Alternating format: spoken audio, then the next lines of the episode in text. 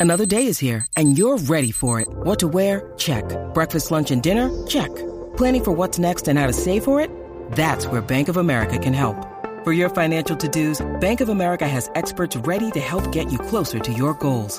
Get started at one of our local financial centers or 24-7 in our mobile banking app. Find a location near you at bankofamerica.com slash talk to us. What would you like the power to do? Mobile banking requires downloading the app and is only available for select devices. Message and data rates may apply. Bank of America and a member FDIC.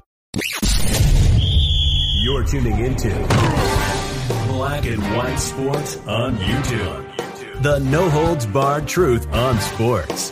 The main event starts now. I'm back. Rodrance for our Black and White Sports 2. If you're new to the channel, make sure you hit subscribe. If you're just now listening to us on podcast, make sure you also hear, uh, hit the subscribe button. It's all of our audio from all of our YouTube channels every day. Okay, so we got a little peel back the curtain situation this morning as some uh, news came out involving Joe Rogan. Yeah, the uh, basically the most popular podcaster in the United States. He is also UFC commentator and has been for a very long time. He's a mixed martial artist himself. Uh, he has come out and he has revealed when he's actually leaving the UFC, and I find this interesting. And this sort of tells you how much respect these guys have got for Dana White. Um, this is Outkick. Joe Rogan reveals when he'll leave the UFC. Joe Rogan's future in the UFC is directly tied to Dana White. Rogan has been a fixture in the UFC for years. He is one of the most popular broadcasters in the sport. Fans absolutely love when he's on the call and conducting fighter interviews. He's really good at fighter interviews, and some of his reactions to knockouts are legendary. Just go back, look on YouTube. They're fantastic. However, when White eventually steps away, Rogan is right behind him. Joe Rogan won't work for the UFC if Dana White isn't running the show.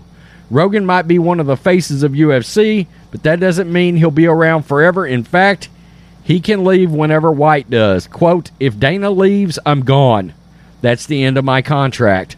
Rogan explained in a recent episode of the Joe Rogan Experience, according to the MMA Junkie.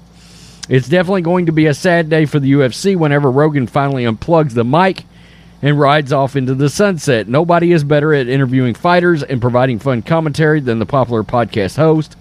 The man is a star and he's a man of the people. Having said that, it makes sense that his fate would be tied to White's. The pair has been working together for more than two decades.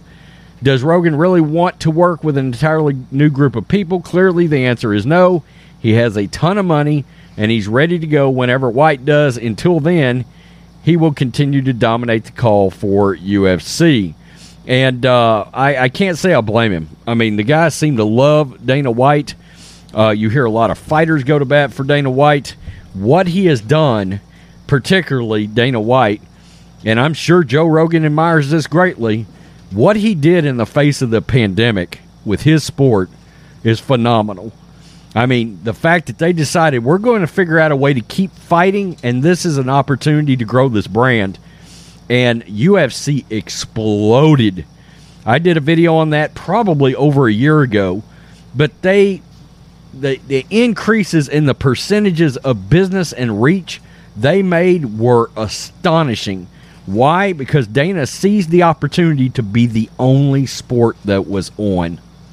While everything else was shut down, scared of the pandemic, Dana White said, No, this is an opportunity. We're going to keep fighting because we're the only thing people can watch right now.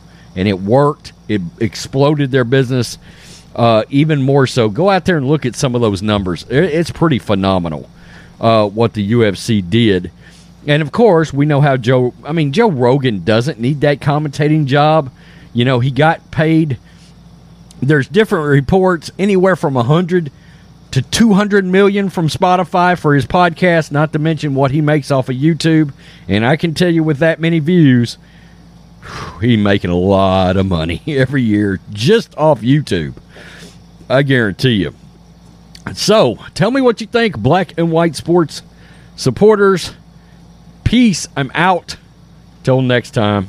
Thanks for watching the show. Be sure to like, comment, and subscribe.